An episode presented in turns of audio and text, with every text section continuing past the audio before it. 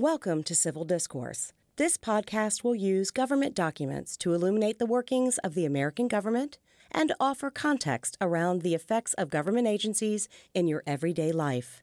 And now, your hosts, Nia Rogers, Public Affairs Librarian, and Dr. John Augenbaugh, Political Science Professor.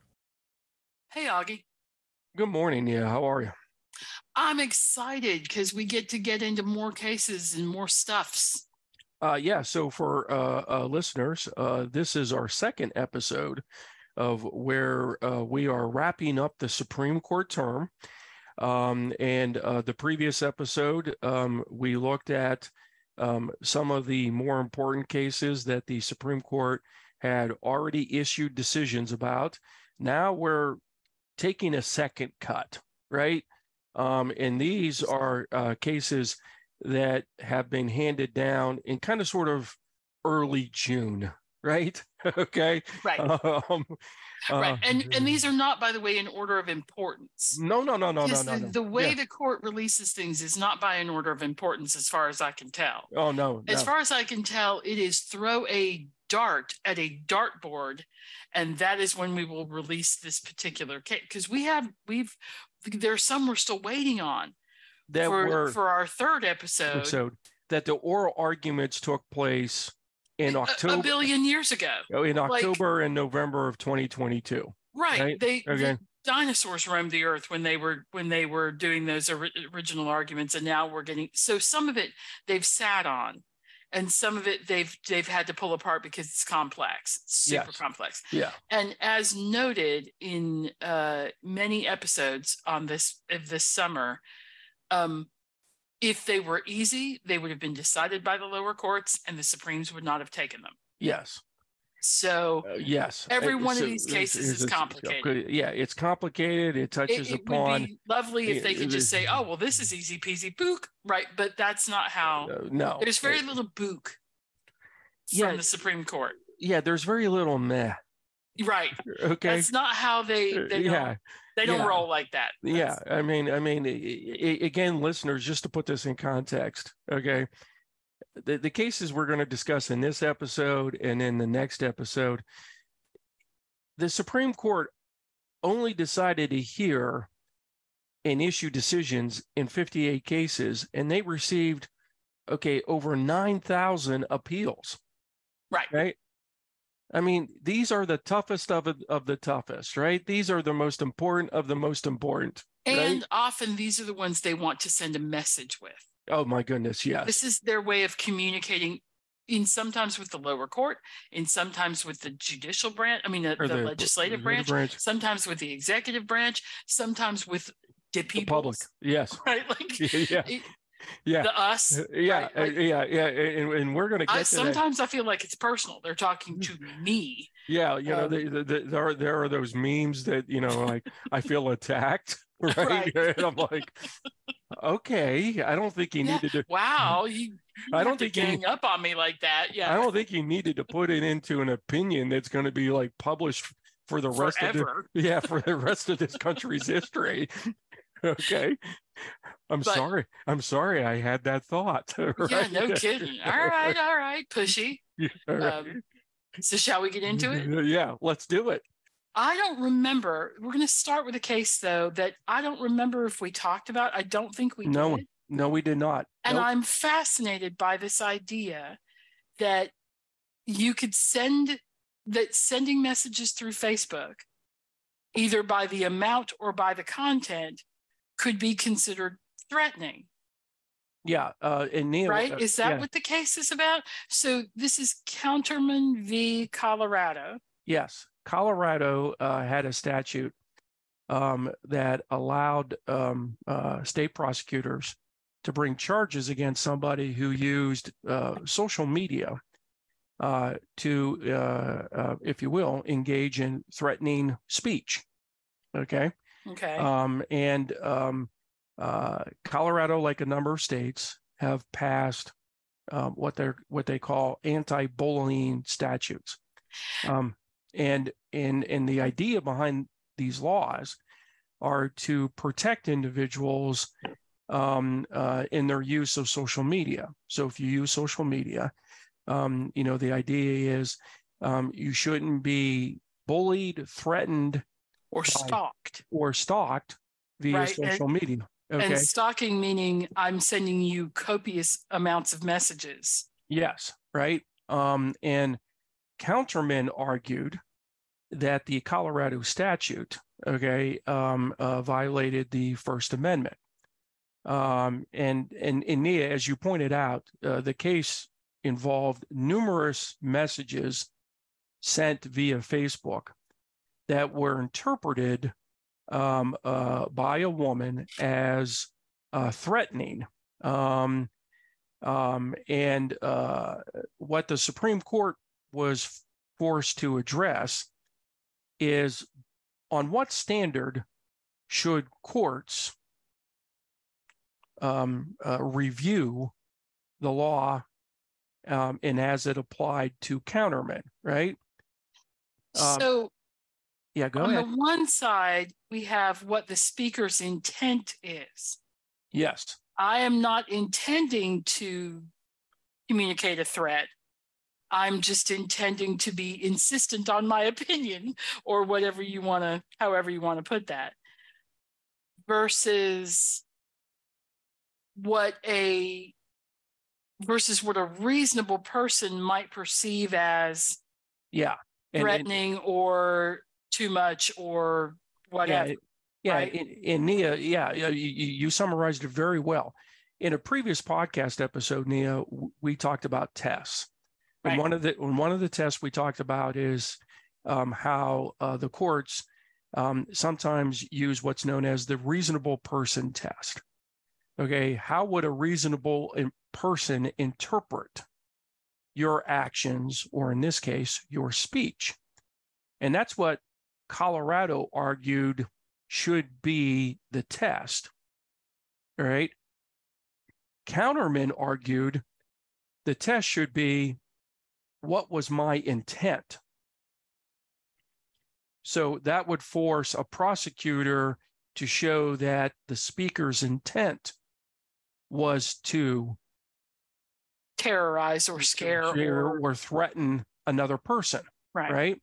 Which is harder. That's a harder standard. No, that's a much, yeah, that's a much harder. than a reasonable standard of, I mean, a reasonable person, person standard. standard, right? Okay. Okay. Um, and the Supreme Court, this, this is kills me. The the Supreme Court, in a vote of seven to two, held that neither Colorado or Counterman were correct. of course they did. Okay. Uh, the court adopted a standard that was between what Counterman wanted and what the state wanted. Um, what the court came up with was, and they sent the case back down to the trial court to decide this. The state of Colorado has to prove that the defendant had some subjective understanding that his statements, okay, were threatening based on a showing no more demanding than recklessness. Okay. So they have to meet a standard of recklessness as opposed to beyond a reasonable doubt, right? Like there are levels of so they didn't have to show that he know that he that he knew necessarily that they were terrifyingly threatening so much that it was reckless to send Yes. a whole bunch of messages to somebody. Yeah. So if you put this on a so Nia, if you put this on The a spectrum, spectrum. Okay. yeah, on a if you put this on a spectrum, okay, the more difficult of these tests w- would have been what Counterman was arguing, right? Because Counterman's argument was the state would have to go ahead and figure out what his intent was. Right. the far easiest would be the reasonable person standard, right? Okay, because just a reasonable person would go ahead and say, "Oh, you have sent me, you know, five thousand, you know, messages on Facebook. Okay, this has gone This is be- too much, right? yeah, this is this- beyond. uh, Yeah, this is beyond just annoying, right? Okay, now you are threatening me, you are stalking me, etc. And what the court came up with was something in the middle. Okay. And by the way, the recklessness standard is actually used, and it's typically used for things like okay, manslaughter, okay, and other, if you will, right violent reckless crime. endangerment which yes. which is you know i set up a situation where there was a likelihood that someone could be injured and I should have known that would have been the case, Right. right? because i'm either an expert in the thing or i'm You know, you know, and and and and, theoretically knowledgeable in some way yes, so And this is- theoretically you should know that sending 5000 messages to someone is off the chart yeah, like it's a- that's not yeah, especially not welcomed messages yeah, right it- it- it- unwelcomed messages or unresponded to messages, that would be quite a large number. We're not saying it was 5,000, by the way. We're just using that as Yeah, a big a- number. yeah, that's but even if it was a yeah. 100, Yeah. more than say five is probably getting into the area of you need to stop sending people messages if they're not responding. So it it is somewhere in the middle. Yeah, of- I you don't mean, have to prove this person had the intent of terrorizing the other individual, but you do have to show that they were reckless in some way. yeah, that they should have known that the recipient might have perceived or interpreted all these mes- messages as threatening. Okay. And, and what to me is fascinating is the majority opinion written by uh, Justice Kagan basically is an opinion that upsets both parties in this case. Yeah. Right. Okay. Counterman wanted a far more difficult standard to be used. Colorado didn't. And by the way, probably the group that's most upset are those who have been advocating um, um, these anti-bullying, anti-stalking. Anti-stalking. Okay, um, they're really upset because Right. basi- basically the court has said that you have two competing interests here. You have freedom of speech versus trying to protect vulnerable members of the society um, that the government engages in okay, with some regularity. I mean, a lot of our criminal statutes are designed to protect, Right. okay, people. Okay. You should be able to use social media without feeling threatened, right? Right. On the other hand, you have freedom of speech, right? Right. Okay. Um, So um, what basically what what Justice Kagan said was this is complicated. yes. Okay. um, And uh, spent any number large number of pages saying this is Yeah. complicated. um, And you uh, have to find that balance. And the courts will decide where that balance is. So yeah, what they've yeah. done is say to the courts, you have to you have to use the recklessness standard, yes. Yep. which is in between. Who was who were the dissents? Just out of Uh, curiosity. uh, Justice uh, Thomas um, and um, Coney Barrett. Um, uh, Thomas, in particular, um, he doesn't the- like anything. well, he was definitely Justice Thomas does not like anything. he was definitely um, uh, um, uh, uh, flying his uh, free speech banner with his dissent. Okay. Okay, so Yeah. he came down on Counterman's side. Yep. Yep. So. Okay. Yep. So that was uh uh I mean it's and again, I mean so many um, so many Americans use social media, right? It's a serious concern. How yeah. do you navigate this idea of when do you when has a person's contacting you gone past the point of contacting you and to the point of threatening you? That's right. And how do you how do you get the Because you know you know, if we were doing this Nia in person, okay, um, and I engaged in behavior that you perceived as threatening, you could go to the police and swear out a complaint, you know, arguing intimidation, harassment, okay, etc. Right. Right. I could get a restraining order? Yeah, that's right. really Yeah. hard to do that with social media because I assume what happened is the person got their account blocked and then they made up a new account and sent stuff like because Yeah. that's what can happen is I can't create an infinite number of me's in person to harass you, but I can create an infinite number of accounts online Line to to so. harass you. Yes. Yep. So I can see where that would be that would be complicated. Yes. Um, okay, so I'm fascinated by the next case, um, Groff v. DeJoy. Yes. So DeJoy, Mr. DeJoy is the Postmaster General Of the United States. of yes. the United States, yes. um, head of the United States Postal Service. mm-hmm. He's the one who's been making lots and lots of changes to try to make it financially more viable. Yes, he has. Yeah. Um, because as we have mentioned in previous episodes, it is the only agency of the federal government that must fund its retirement ahead. Yes. So it it's uh, almost a corporation, but not a corporation, and it's always in the red, and there's always kind of drama. But this isn't about money. No, no, no, no, this no. It's about uh, religion. Yes. How Uh, does religion play into the postal service? okay. So uh, Groff was a part-time postal worker, I believe, in rural Pennsylvania, and his job was to uh, deliver the mail uh, to various uh, uh, rural communities in Pennsylvania, and um, uh, he was asked um, to uh, um, uh, uh, work on Sundays, um, in particular, delivering Amazon packages, um, which the Postal Service does do. Okay. Right. Uh, they have contract with Amazon. They do yes. the last mile delivery for a lot of Amazon stuff. Yes, they do. Um, and that's particularly important, as we've discussed again in our previous podcast episodes about the, United States Postal Service. That's really important in rural America. Exactly. Okay. Okay. Uh, but um, uh, he claimed um, that being asked to work on Sundays uh, violated his uh, religious beliefs. And Which, Uh, if you're a in many faiths working on the day of whatever the Sabbath is, Sabbath is Friday, Saturday, or Sunday in most faiths, um, one or one of those days is considered no go. Right, Yeah, you don't yeah. work on that on that day. that is the Lord's day. You are supposed to rest. You're supposed to be engaged in um, uh, Religious contem- activity and contemplation. prayer and yeah, Yes. Okay. and communal, often communal Communal, uh, worship and and- eating. Yes. He claimed that this violated the Civil Rights Act of 1964, particularly Title VII, which Title VII of that law deals with employers' practices.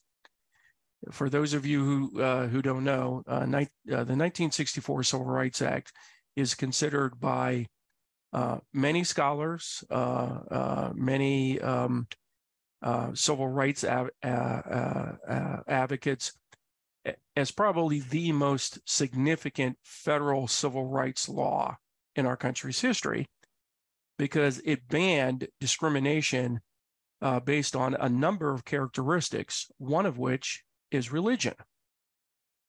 Okay.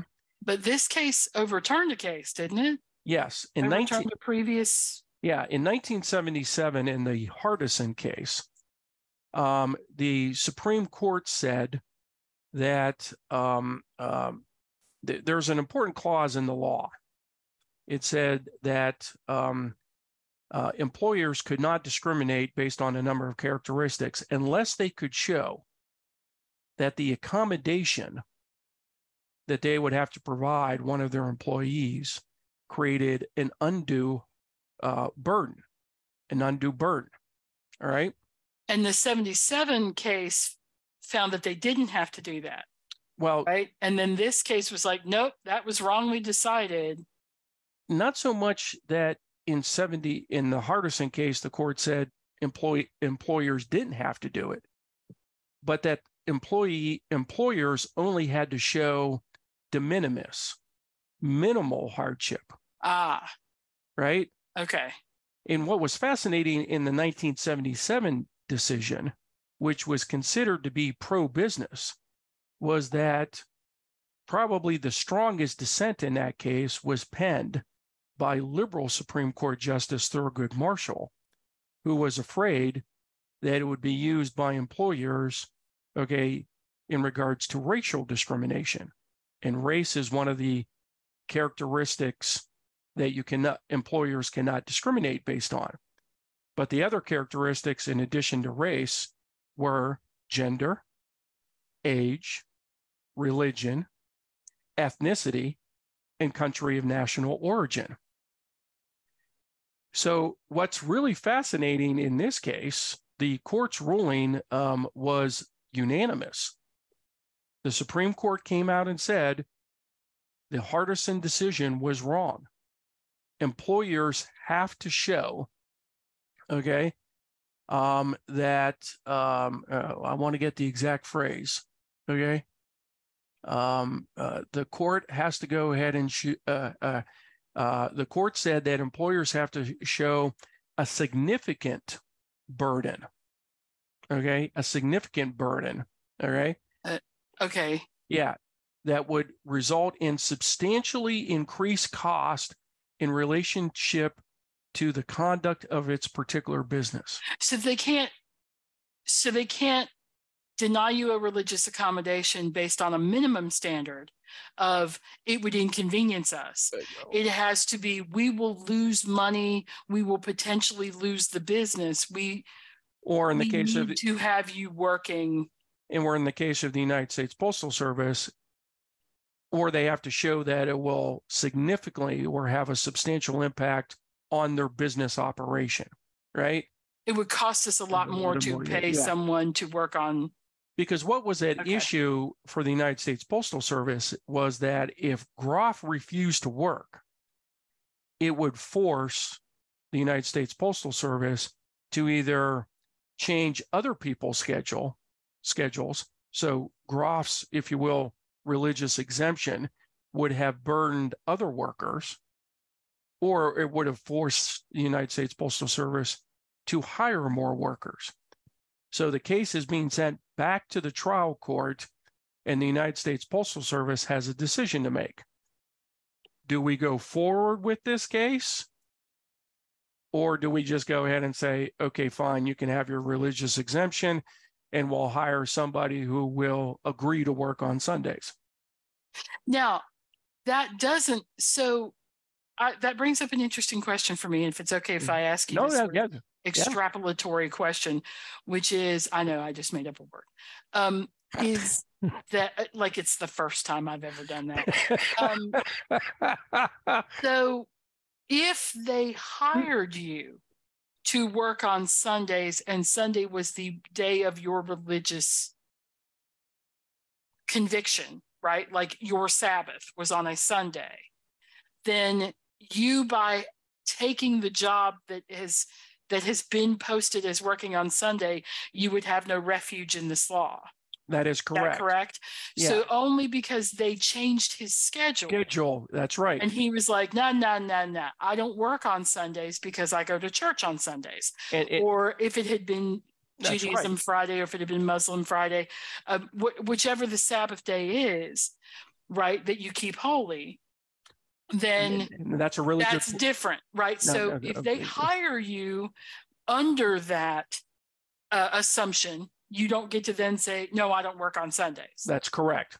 And and, okay. and by the way, in this case, only because of the change of his. Schedule. That's right. And in okay. this case, the United States Postal Service uh, conceded Groff's point that when he was initially hired, there was no reference that he would work on Sundays because they didn't used to do that. That's right. That has been a that has been a change they have made in policy in the last few years, like just in the last couple years. Because it always freaks me out when I see postal service people working on Sundays because I'm like, wait, what are they doing? But that's been a thing that DeJoy yeah. has added to try yeah. to change their political their their um, financial situation. Yeah, their okay, So, yeah. so now the, but you make a question point. is that now they have to decide whether they're willing to fight about it. And my guess is that they've spent an awful lot of money fighting about it already. They probably are going to just hire somebody else to work on Sundays. Yeah, and what was fascinating, uh, Nia, during the oral arguments, the Solicitor General for the federal government conceded that the Hardison decision was probably wrong. Okay. okay. Was probably wrong. But what the federal government argued was okay, they didn't want the Supreme Court to go as far as the court eventually did. Because now it's the burdens on the employer. And by the way, listeners, it's not just the government as an employer, it's also private. It's any employer. Right? Yeah, it's any employer, right? Including, if they change your schedule, not. Okay, yes. But if now, you're hired, like now, if you're hired at Starbucks and they say your schedule is whatever we tell you your schedule is, you don't get to say I have religious exceptions. No, nope, you don't. But but if you're if you've been working at you know Starbucks for 20 years and your schedule has always been like you agreed on a schedule when you started working there working that was these days and they're like we're going to put you on this other day, you're like, no, you're not. Then you might have a leg to stand on. Well, well, you know, But- think about So that's considered what a a, a plus for the religious oh yes, yeah, community and sort of a minus for the business, Business. community. yes, That's interesting considering how how conservative this court is seen and how conservative it's seen in terms of you know, business, yeah, I mean, power. and yeah, they're mean, saying, no, you really have to show that the person that there's an actual need to make this person work Yeah. on a day when they are they feel it is inappropriate to work. Yeah, and it's and it's one of those things that can be confusing about a court because the Roberts Court, led by Chief Justice John Roberts, has been criticized as being pro-business, okay, by labor, you know, by progressives, etc. But in this particular case, and by the way, this not only applies to religion, right? I mean, Oh, it that- applies to all of those. those all- those ca- all those categories. categories. That's right. Okay. okay. Um, so, I mean, if you're a civil rights advocate, okay, you might be thinking now the court's made it very clear, okay, in the Groff case, okay, that the standard is the employer. And again, uh, per the language of the Civil Rights Act of 1964, the burden is on the employer, right? To So the show way- that it will that it will harm their business. Business. Yeah. So the way these cases, I kind of like that. Yeah, the way these cases usually go is first, you as the individual claiming an exemption have to go ahead and show that it's an exemption recognized within the law. Right. You know, race, gender, religion, et cetera, et cetera. But once you establish that, then the burn falls onto the employer. Okay. Okay. Yeah. So, That's but that's a cool. Cha- I mean, yeah. what's interesting to me is it's it's unanimous, Oh, yeah. It was unanimous. Yep. right? Yep. Yep. Um. Okay. So our next case, Oh my gosh, you talked about this case before. yeah, we We've talked, talked about this one a while Yeah. back. yeah, we talked about a while back because, and and, and, this and- is my people. This is North Carolina. It's not my people in North Carolina, but it is my people in general in North Mm. Carolina yes, trying to, as far as I can tell, make up a new theory of government. I think it was North Carolina saying democracy has had its run, but we're done with democracy now and we're moving on to something different. Is that more or less hmm. what North hmm. Carolina said? well, I mean, And it- the it- Supremes then said, No, you're not. What do you do? Sit down. Sit down before you bump your head on something. Okay, well? I, I'm going to give the, the the brief history of this case because the the history of this case is pretty fascinating. So, Okay, wait. So it's it's Moore v. Harper. Yeah, the name of the case is Moore versus Harper. And um, uh, after the 2020 census, the uh, state legislature in North Carolina um, uh, did its redistricting of uh, congressional districts, right? Now, for those of you who are not aware of politics in North Carolina, okay, North Carolina is considered a purple state. It's pretty evenly balanced between the two political parties. However, okay, the state legislature was controlled by the Republicans. And in the finest tradition of gerrymandering, okay, and we've discussed gerrymandering at length on this podcast, okay, the Republicans in the state legislature redrew the congressional districts, uh, which would have benefited the Republican Party, uh, I think to the tune of like two to one or two and a half to one, right? Yeah. It was it was like big. yeah, it was like 10 to 4 or, you know, uh, uh, right. Ho- However mm, many representatives they send to to Congress, Congress the vast majority of them, would, have would have been Republican. Republican, right? And the way that the way they managed to to draw that in North Carolina is that the city, like many states, the cities are largely Democratic, Democratic. and the rural areas are largely, Republican. Republican. Yes. So if you make the cities their own districts and you put two or three cities together, for instance, if you put the triangle together, you would get Raleigh, Durham, and Chapel Hill all in one representative. Yes. Then, then there's no then that person one would never be a Republican ever. Yes. But also, you have then you leave the outer area Yes, you've packed all the Democrats into one spot. Yes. Okay. And then you put another one down in Charlotte, and you pretty much got Yeah. the major population centers, one out in Asheville, and that's your three Democrats. Mm. And then everybody else else would have been a Republican. Republican. Okay. But at that time, Which, you know, that's, and I'm just going to put out there that if the Democrats had been in charge, they would have tried to do the same thing yes, because both because political. both- gerrymandering is a is a sport practiced by both parties. yeah, it crosses partisan lines. Yeah, whoever's in charge is like, hey, it's our turn to draw the maps. And that's why you get congressional maps that look like shapes that are not found in nature Yes. because they're just Thus- made up. You know, thus the name gerrymandering, right? Right. You know, it's a combination of, you know, Massachusetts Governor Elbridge Gerry and a salamander, right? Ah, Okay. they're they're they're rigged. Yeah. rigged they're-. Yeah. Right. Okay. So anyway, so they so the legislature makes up these maps. Okay. So you got a bunch of voters and a couple of interest groups who challenge the maps, saying that they violate who violate the North Carolina Constitution, right? Okay. They didn't argue it violated the US Constitution because in 2019, the United States Supreme Court basically said that these gerrymandering redistricting cases are political questions that are best decided by the states. Okay. All right. So the North Carolina State Supreme Court takes a look. And unfortunately for the Republican state legislature, okay, they go, wow, those maps are way gerrymandered. yeah, because four of the seven justices on the North Carolina Supreme Court had been appointed by Democratic governors. So, by a vote of four to three, the state Supreme Court said, okay, these, you know, this map, okay, these districts violate the state constitution, okay, um, and we're changing them. And they did. And they basically made it equal, equal.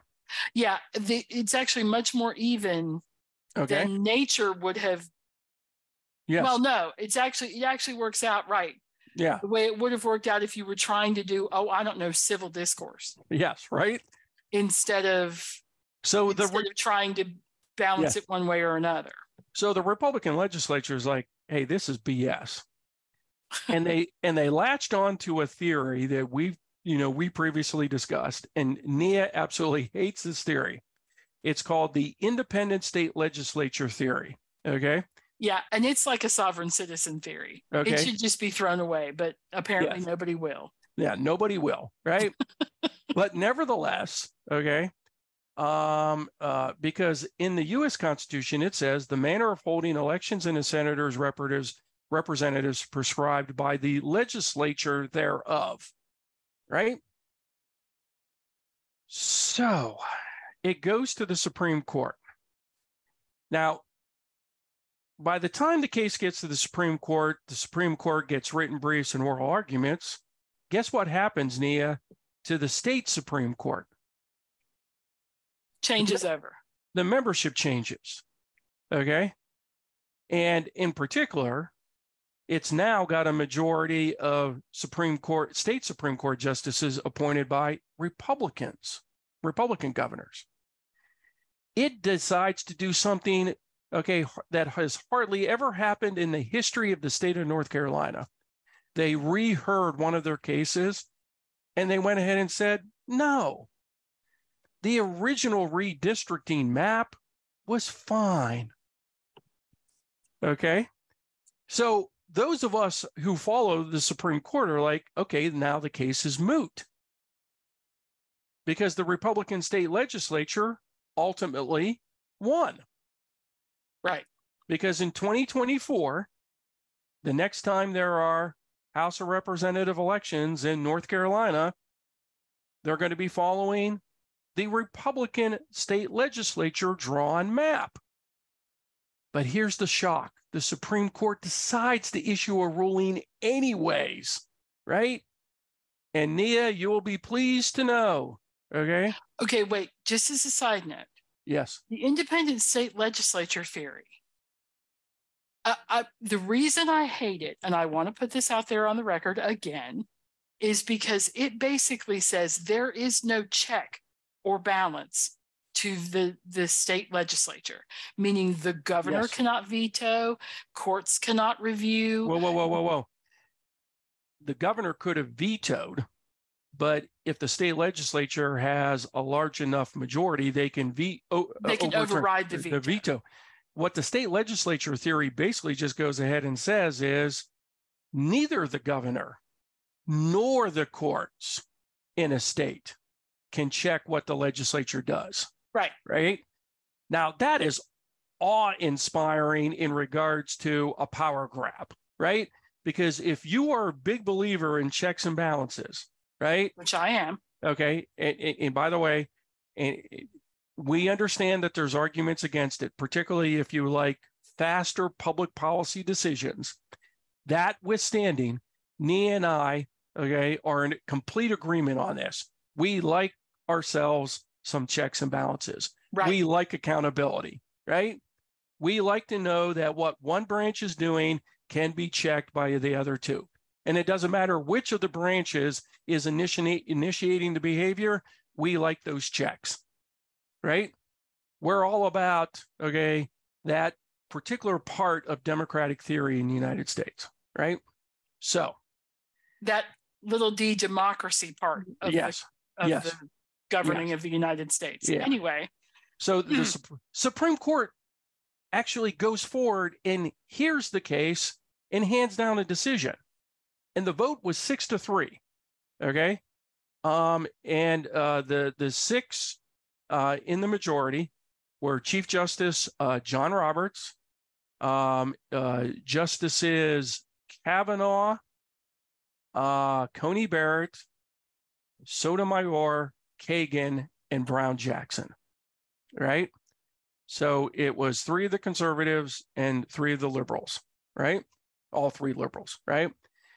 And uh, eh, in the majority opinion, um, um, uh, uh, they went ahead and said that the federal election clause does not vest exclusive and independent authority in state legislatures to state the rules regarding federal elections. And therefore, the North Carolina Supreme Court was not barred from reviewing what the legislature did with the congressional uh, redistricting plans. All right. so basically what they said was, if I'm interpreting you correctly, was independent state legislature theory is stupid, go away. Yeah, basically, pretty much. That Right. that, that judicial That- review exists. Yes. And it Yeah. exists at the state level as well as at the federal level, and we're not going to let you say that it doesn't. Yeah. Now, the three in the dissent, um, uh, Thomas wrote for him, Alito, and Gorsuch.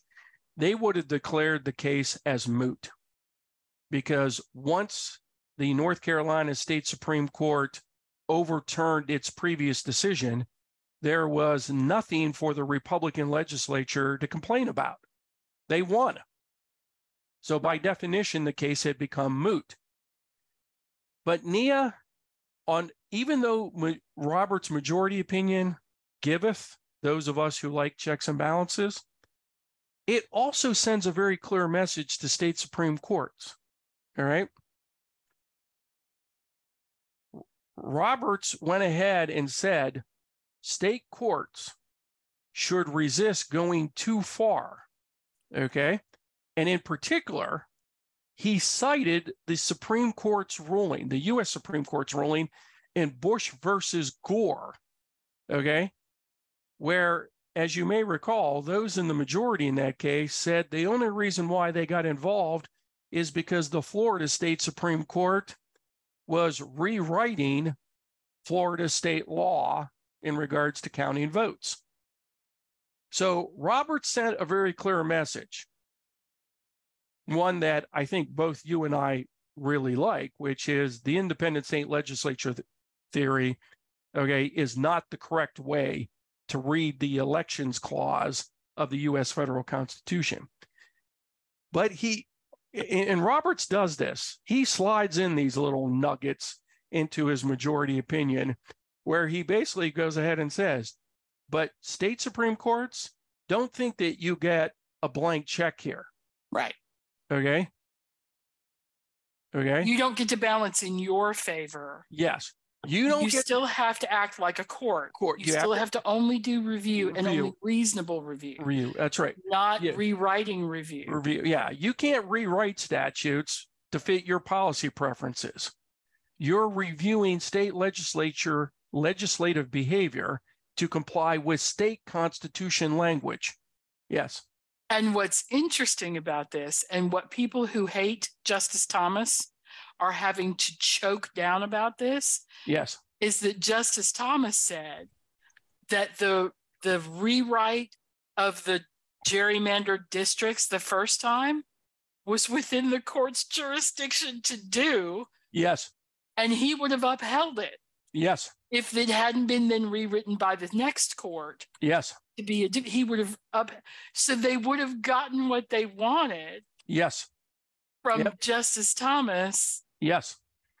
And You again, see, that's yes. another one of those things where when people say, um, you know, they always act in a certain way, I'm like, yeah, but Justice Thomas saying this is a state power.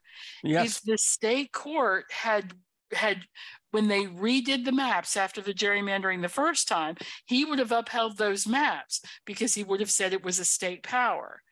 So people who wanted those maps that way, meaning Democrats and progressives in North in Carolina, Yeah. would have had to get in bed with Justice Thomas, Yes. who they can't stand because of all the rest of the way that he.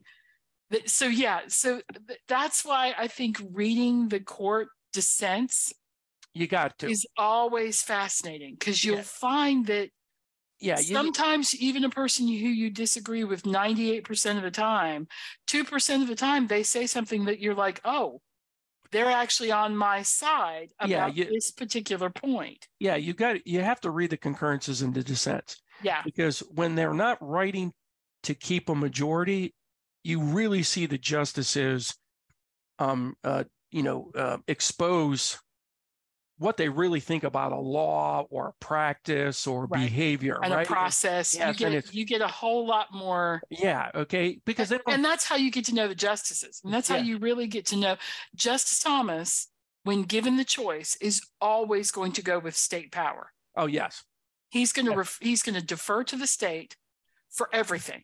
yeah, because including those maps, right? Yeah, like because- including because he's such an originalist that you know Article One of the U.S. Constitution says all legislative power herein granted. Okay, so he views that as not only a statement that Congress has power, but it's only those powers. right, It's only those powers. right. So everything else, Because he's he's one of the original anti-federalists, yes, right? Like he'd have been in the crowd writing Yes. the anti-federalist papers saying yes, saying the federal government needs to not be so powerful because yes, it's like having a king right Yes. it's like having a monarchy we Yep. don't want that in this country we want people at the local level justice thomas fundamentally believes that the more local your decisions are the better they are for the people in your state yes. Yep, yep. Yep. and and so and and there's times when i agree with that and then there's times when i i wish he would get in his rv and go to a national park um Wait, well, well, anyway. let, us do more uh, two more cases in this particular Okay. podcast podcast episode. The next can we one, do texas yes, U.S. versus Texas. Okay, uh, isn't that the name of every case out of texas well, let's face it. You know, us versus texas which one Okay, I mean, because in the last, well, let's just put it this way: when there's a Democratic president, Texas is going to be a party in a case. Okay, with some regularity. every day okay, and w- when it's a Republican president, then it's the state california California and or New York, right? Yep. Okay. I mean, it's. I mean, it's just how it works yeah, it's just how it works, right? and texas also uh for better or worse and and it is what it is texas is a highly independent minded Yeah.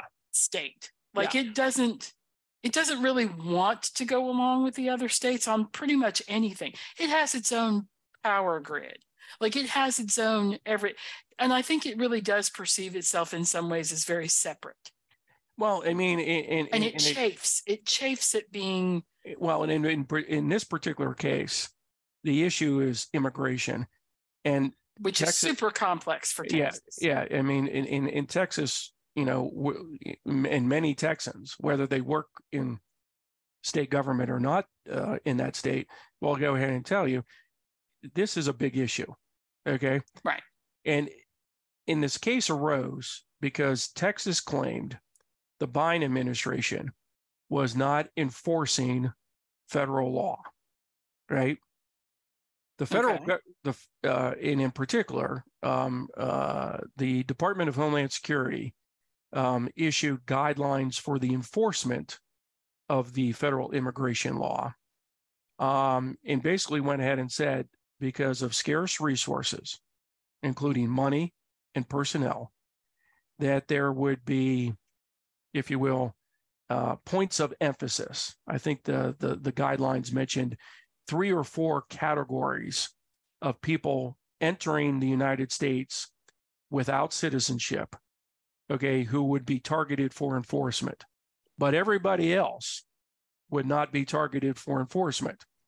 And, Texas, those targeted are uh, criminal c- criminals.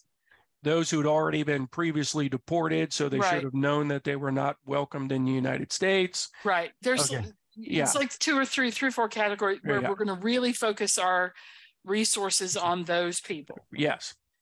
And Texas and Louisiana both claimed um, that um, uh, uh, the Biden administration was violating Article 2 of the Constitution, uh, particularly the take care to faithfully execute the law. They were not faithfully executing the law, according Okay. to the states. The federal government claimed Texas did not have standing to sue and the United States Supreme Court, okay, agreed with the federal government. Okay, agreed with the federal government. Yeah, and that can I just say, Aughie, that's tough for me. Yeah. Because there's a part of me that's like Texas, Texas is trying to get the federal government to do what it says it's going to do, which is enforce the law. Um, and that resources, lack of resources are not their problem, that they and that they believe the border is overrun. I don't know if I'm sure that I believe the border is overrun, but I, I can see their point. But by the same token, if if you if you allowed each state to sue the federal government for not fully pursuing enforcement of the code, U.S. code, it would be constant. Like it would be a constant And part of the in, in part tug of war between in, states and the federal government about how they spend their money and how there's yeah, And it in- would be really complicated. well, and also this case. First, you just mentioned something that I think a lot of listeners um, might want to pay some ten, uh, attention to because it's received some scholarly treatment. There are so many federal laws that have been passed by United States Congress that pretty much any time a new presidential administration takes office, they can't enforce all of them. Right. They Code to, is huge. they have to pick and choose. Yeah. If In you- this in, in in this in this points to a particular problem. We've passed so many laws, Right. Okay, that it gives the executive branch the kind of discretion that Texas and Louisiana were complaining about in this case. I recall during the Trump administration, you had liberal states, states controlled by Democratic governors, who were suing the Trump administration for not enforcing other federal laws that they would prefer to be the focus of that particular presidential administration. And you're right, Nia. If we allowed these lawsuits to, you know, take place, the federal government would spend an awful lot of time defending itself and its enforcement decisions in court. The other problem this case generates, and this goes back to uh, a case that was decided um, uh, uh, in the first decade of this millennium, uh, Massachusetts versus EPA. And you and I have discussed this case uh, on a previous podcast episode. This is the case where Massachusetts sued the Bush 43 administration for not enforcing the Clean Air Act in regards to um, uh, greenhouse gases. The Bush administration said, um, we have a discretionary choice on how we enforce the Clean Air Act. And Massachusetts and other states argued, no, you don't.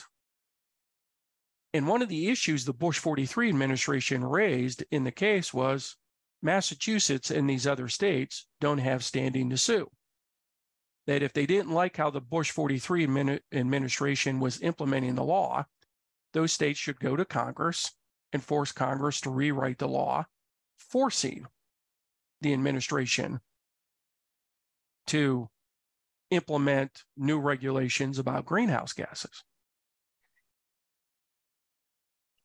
And this is where scholars really thought Texas and Louisiana might win, was because if the Supreme Court was going to allow Massachusetts to have standing to sue the Bush 43 administration, then why shouldn't Texas and Louisiana be able to sue the Biden administration on implementing immigration enforcement? And what was somewhat surprising about the ruling was that the court um, ruled against. And it wasn't even really close. I think the vote was eight to one. Okay. The vote was eight to one. Oh, um, oh, wow. Yeah. Uh, the only justice who would have allowed the lawsuit to continue was Justice Alito.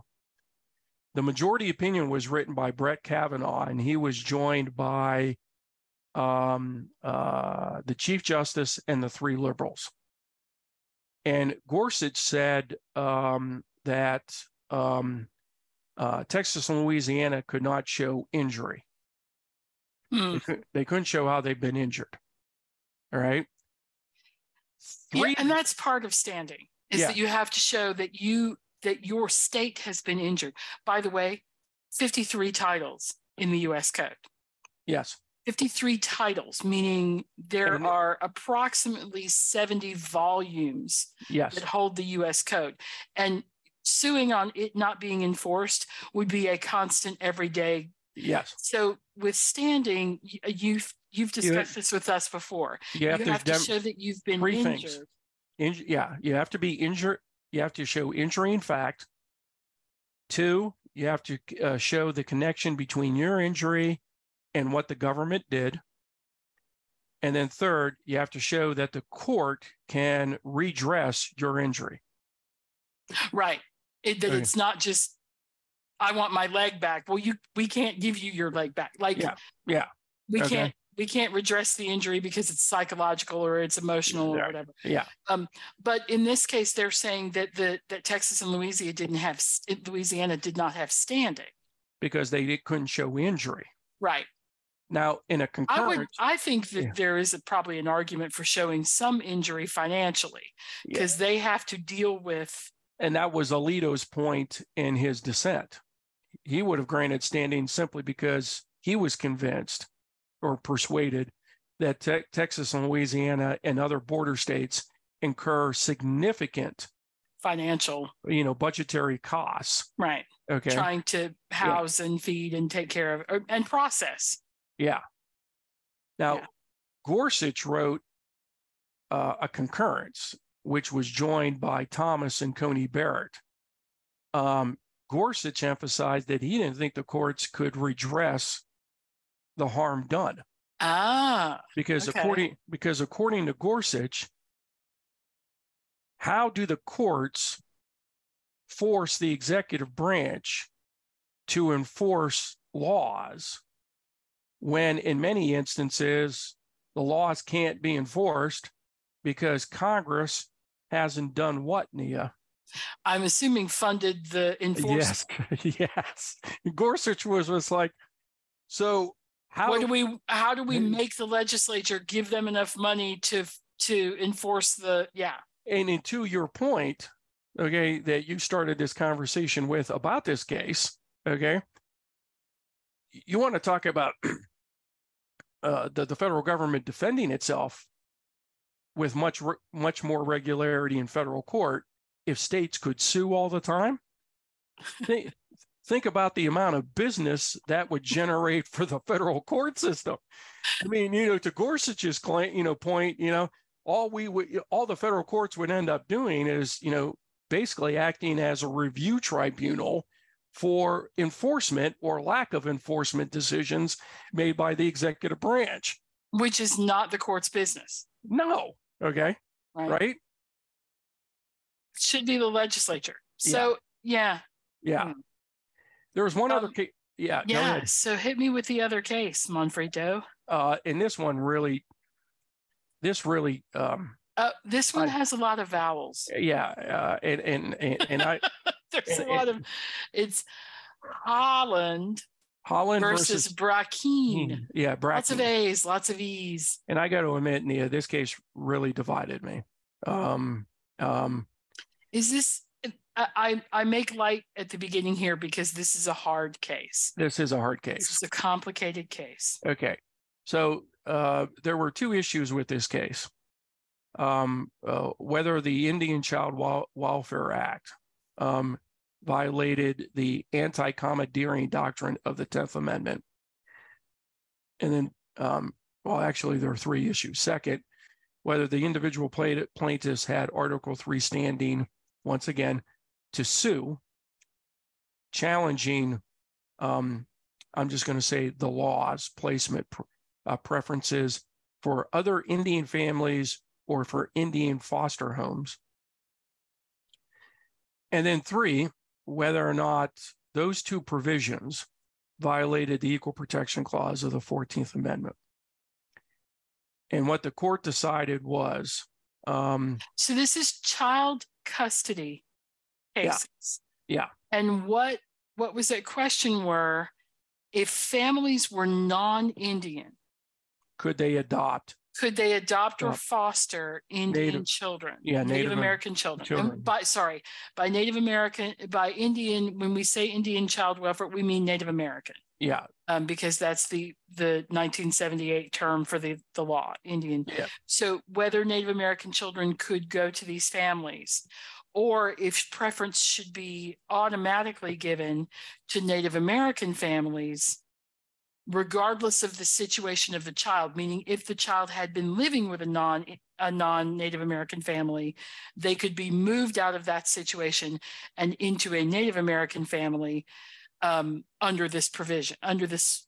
But that was the que- that was what was at question, yeah. and I think it was brought by foster families, wasn't who were like, no, no, this is our kid. We've we've had this kid all along like they're our kid and and the tribes were saying no they need to be with native american families. That's right. Okay.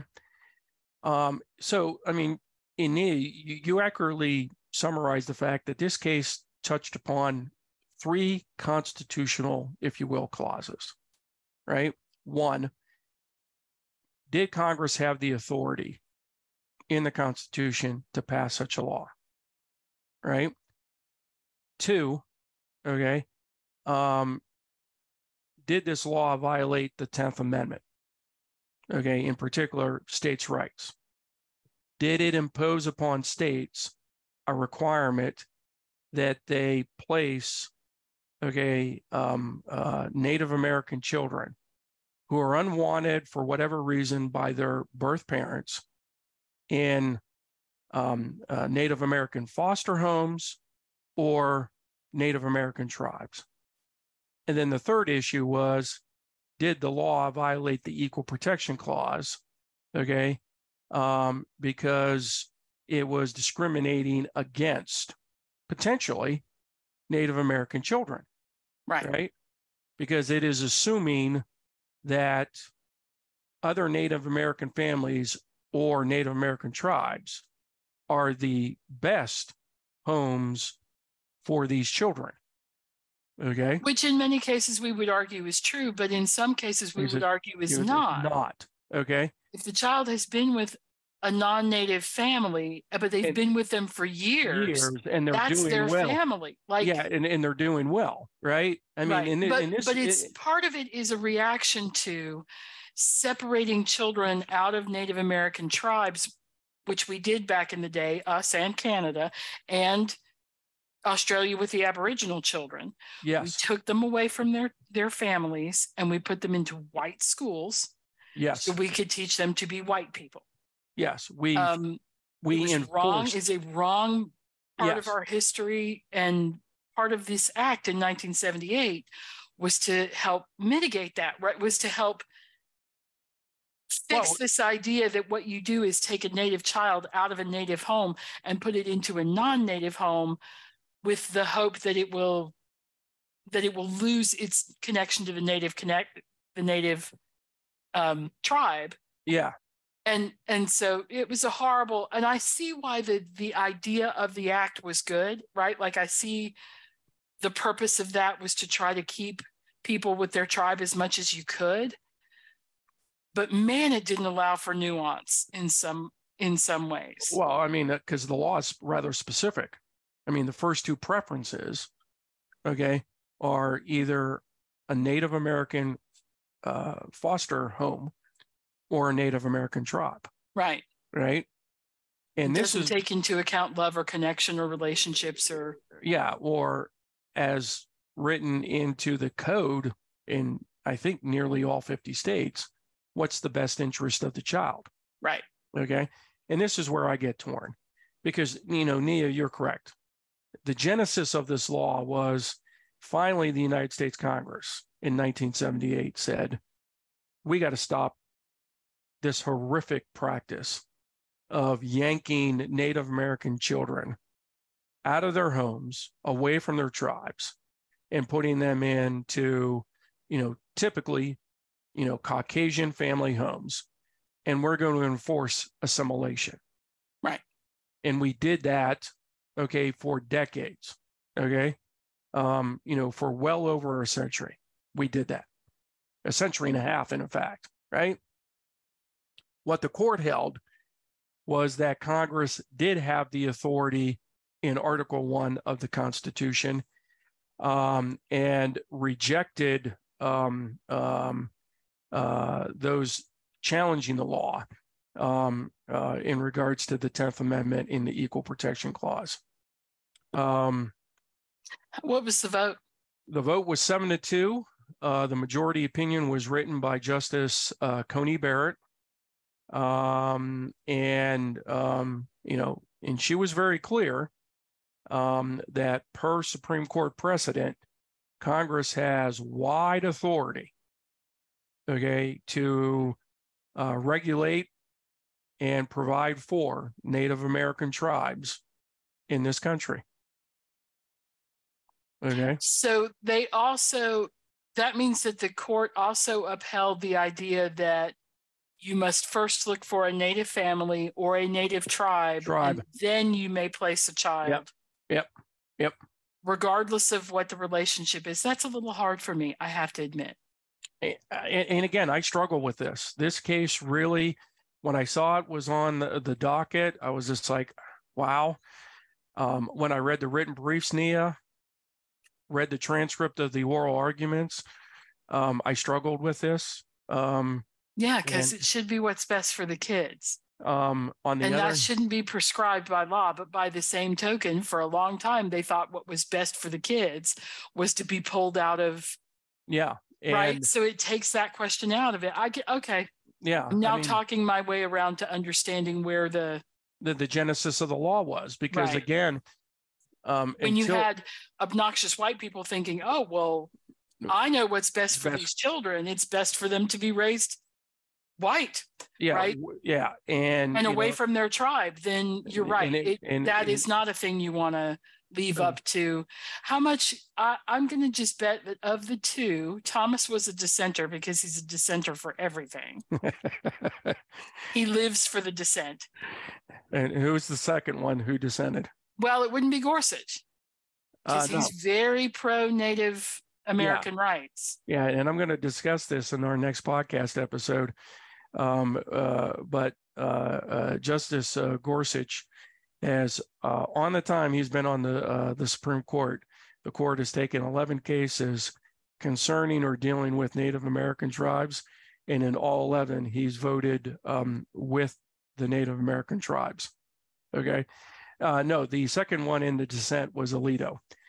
Um, Thomas wrote for those two, and in his dissent, he emphasized how the court has historically deferred to state authority over family law matters because, in his estimation, um, the um, uh, Congress's authority in Article 1 does not extend to family law.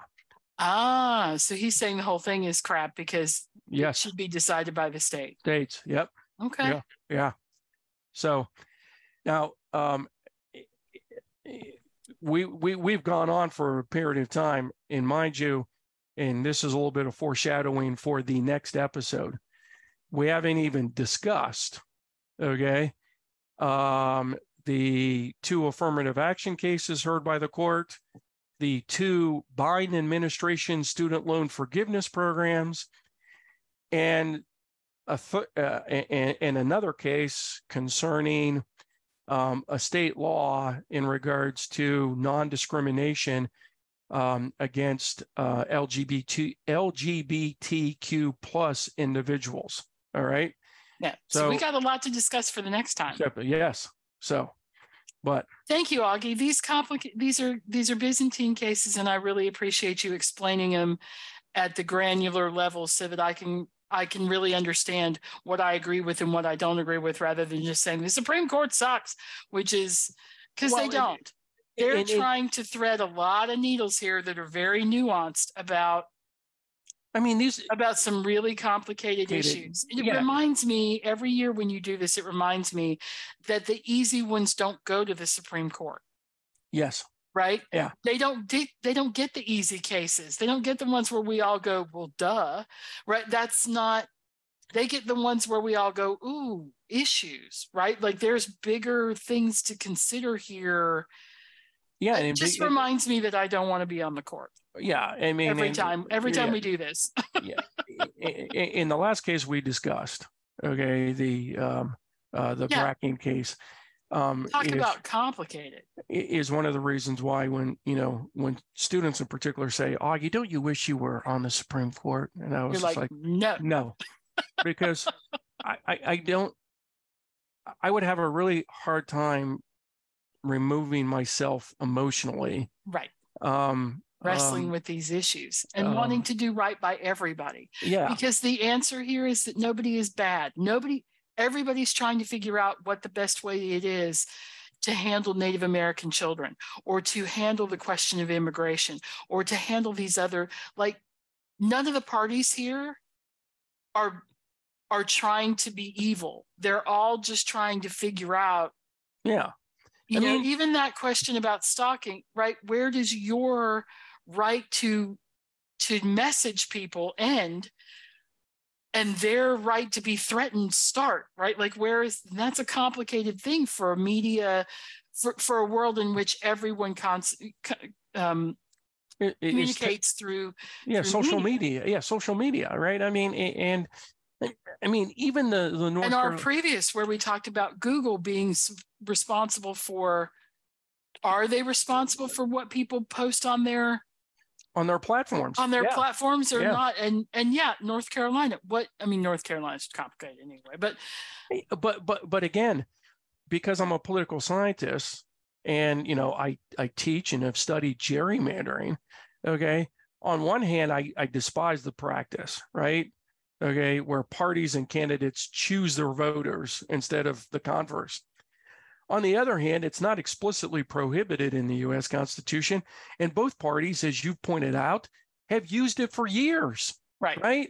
Okay. It, it's one of those artifacts of the American system. Right so I, am I'm, I'm like, yeah, oh, well, yeah, right. yeah. okay, but at the end I, of the, I but, would be, you and I hmm. would be sitting next to each other, and they would say that that's Judge Wish and Judge Wash. They are wishy washy. Washy, right? Okay. I mean, where, where, where you you and I came to agreement, even in the North Carolina redistricting case, was we we thought the independent state legislative theory was BS. Okay. On the other hand, I also happen to like how you know, Chief Justice Roberts went ahead and sent a, a not too subtle reminder to state Supreme Courts to slow your roll. Yeah, don't go overboard here, guys. Right? right? Okay, we we guaranteed you a role in the process. Okay, but don't make us regret it. Right, exactly. Don't right. make me come over there. They're right. Yeah. I'm So- letting you stay up a half an hour past bedtime. Don't make me tell you again. right? Like, yeah, there's a Okay. whole, yeah. You know, you know, I'm letting you stay up an extra half hour here, but when that half hour's up, don't try to negotiate an extra half hour because I'm gonna re- then get really upset, and then I won't extend. Okay, that Tomorrow night, distance- right. Yeah, right, yeah, yeah. I'm not going to do that in the future, right? Yep. Anyways, all right. Oh, thank you, Aughie. All right, bye. Bye.